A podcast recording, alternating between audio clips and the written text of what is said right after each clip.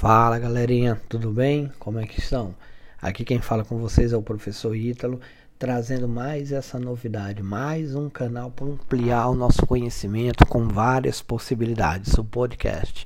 A partir de agora nós vamos poder é, ampliar nossos debates, eu vou poder ter a oportunidade de trazer novas discussões a partir do que a gente está debatendo em sala de aula por esse canal. E hoje eu trago para vocês os astecas.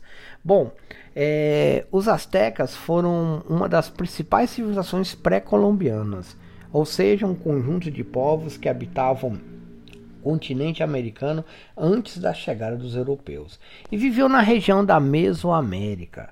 A capital do Império Azteca, Tenochtitlan, isso mesmo, Tenochtitlan foi estabelecida no local onde hoje fica a cidade do México, capital desse país. Os astecas ficaram conhecidos por terem desenvolvido uma civilização bastante sofisticada.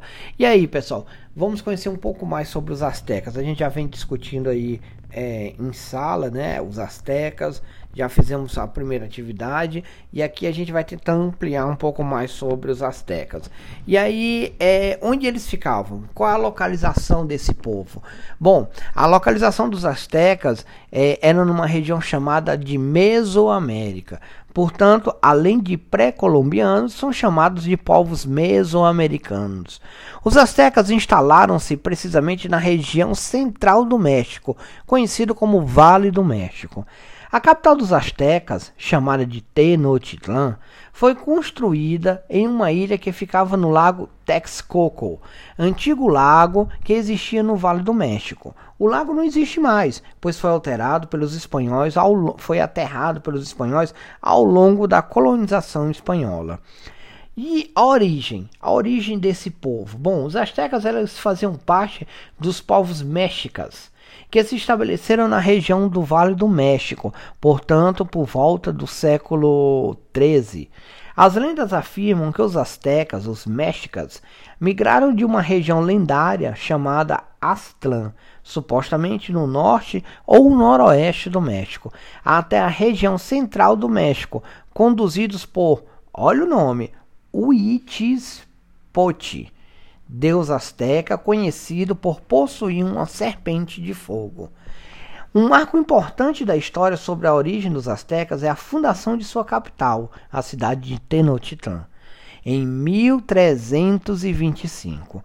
Os astecas estabeleceram-se na região de Tenochtitlan a partir da construção de um templo feito de bambu.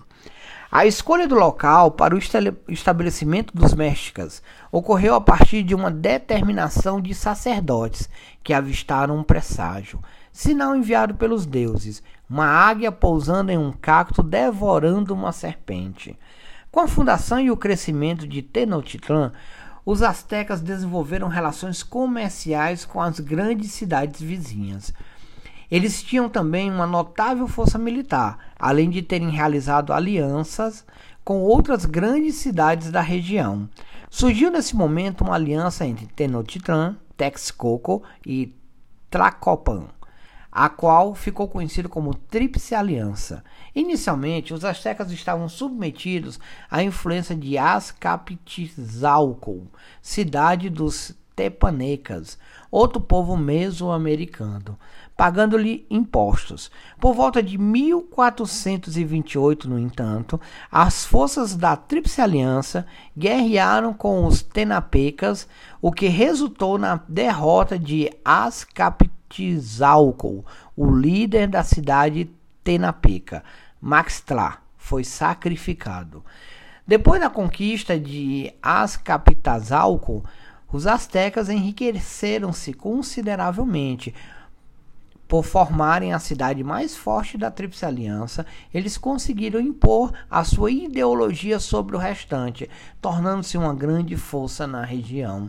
Assim, iniciaram um processo de expansão territorial, conquistando territórios pertencentes a outros povos. Bom, e a sociedade? Como é que esse povo vivia? Como é que os astecas, já lá naquele período, eles viviam? Como era a política? De que maneira eles se comportavam?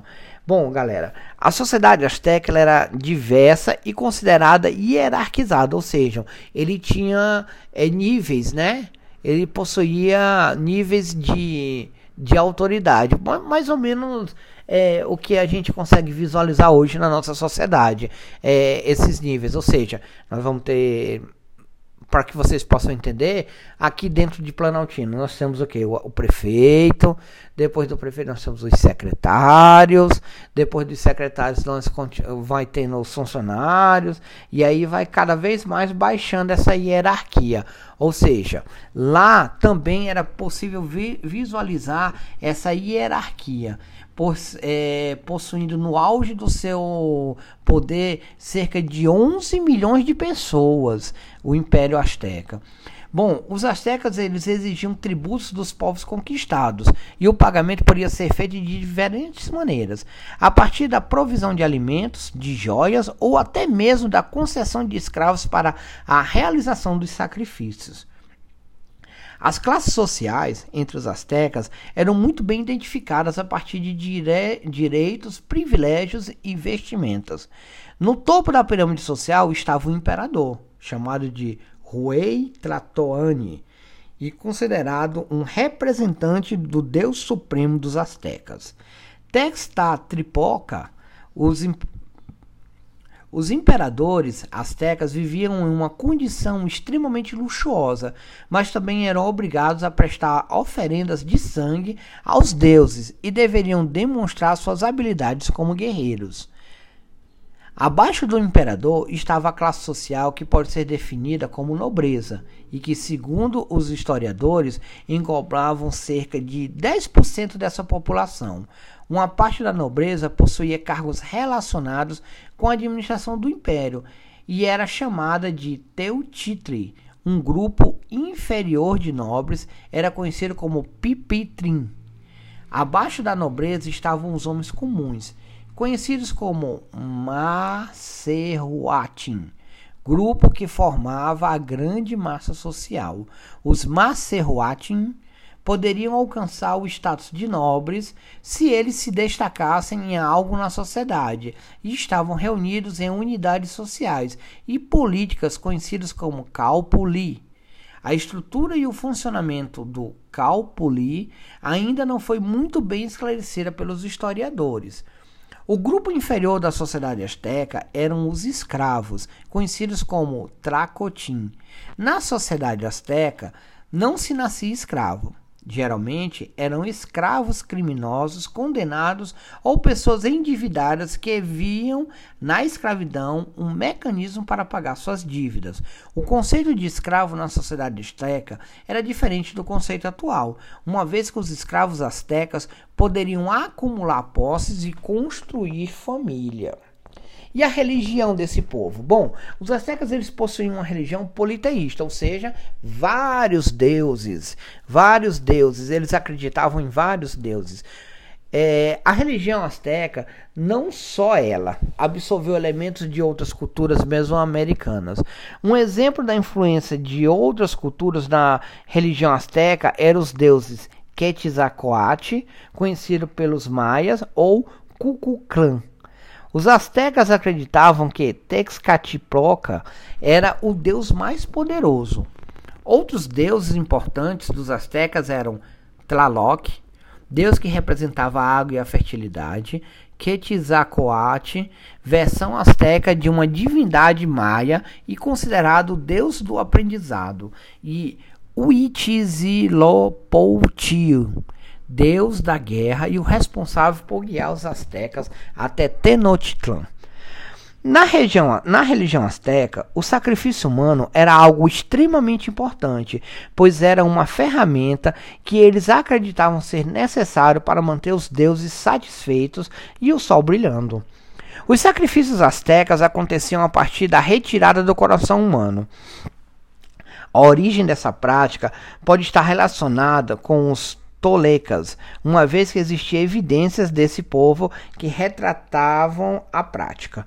A justificativa para a realização de sacrifícios pelos astecas era encontrada nos mitos de fundação desse povo.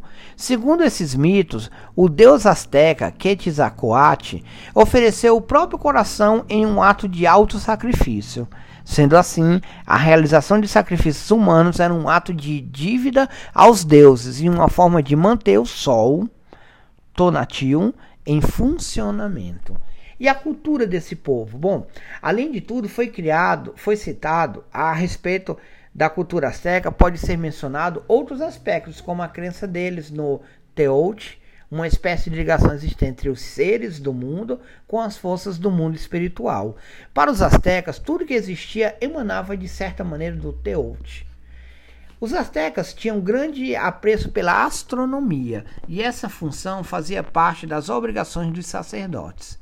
A observação dos astros trouxe aos astecas grandes conhecimentos, que lhes permitiram formular dois calendários. O que era utilizado no cotidiano chamava-se Xiupo Ali.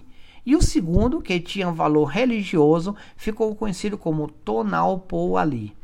O primeiro calendário apresentava 18 meses e, e de 20 dias, mais 5 dias adicionais, considerados dias agourentos, ou seja, dias que não traziam boa sorte, o que totalizava 365 dias. O segundo possuía 13 meses de 20 dias, totalizando 260 dias. A combinação dos dois calendários. Pô, desculpa, pessoal. Bom, a combinação dos dois calendários gerava uma data específica diferente durante um período de 52 anos. O final desse período era considerado um período de azar, e seu reinício era celebrado. Na organização familiar, os destaques vão para o fato de existirem parteiras especializadas que eram devotas de Shao Xiu a deusa da maternidade. As mulheres ficavam na casa de seus pais até por volta dos 15 anos, idade em que geralmente se casavam, enquanto os homens casavam-se por volta dos 20 anos. Os homens astecas só poderiam casar-se com mais de uma mulher se tivessem condição de sustentá-las. E o adultério na sociedade azteca era punido com a morte, tanto para homens quanto para mulheres. E a economia desse povo? Bom, a economia dos astecas girava em torno principalmente do que a agricultura fornecia. O cultivo agrícola dos astecas era considerado muito próspero, e os historiadores atribuem isso à técnica de cultivo utilizada, as chinampas. Nessa técnica, os astecas desenvolviam ilhas artificiais nos canais do lago Texcoco, utilizando material orgânico do fundo do lago. A partir delas eram produzidos itens variados, mas o milho era o principal item cultivado. Os astecas também produziam feijão, pimenta, tomate, goiaba, mamão. Também se alimentava de carne de peru e peixe, por exemplo. E suas conquistas? E as conquistas desse povo? Bom, galera, os astecas existir, é, existiram como um povo e império com poder centralizado até o ano de 1521. A ruína dos astecas iniciou-se com a chegada dos espanhóis na região em 1519. Os espanhóis eram liderados por Hernán Cortés e encontraram o Império Azteca à época do, do governo por Montezuma II é, bastante enfraquecido por rebeliões que aconteciam. Os espanhóis organizaram um grande exército a partir da aliança com outros povos, como os taxicaltecas e atacaram a cidade de Tenochtitlan, conquistando-a em 1521. Com a conquista dos astecas, os espanhóis foram gradativamente conquistando outros povos da região e implementando as suas bases de colonização. Bom, pessoal, isso aqui é, foi um apanhado, um breve apanhado sobre os astecas. No nosso próximo encontro é, eu estou preparando uma videoaula para que a gente possa ampliar e aí começar também a falar dos maias. Eu espero que vocês tenham gostado, eu espero que vocês ouçam, é, consigam compreender um pouco sobre essa sociedade, sobre esse povo. E um grande abraço e até mais. Se cuidem, galera!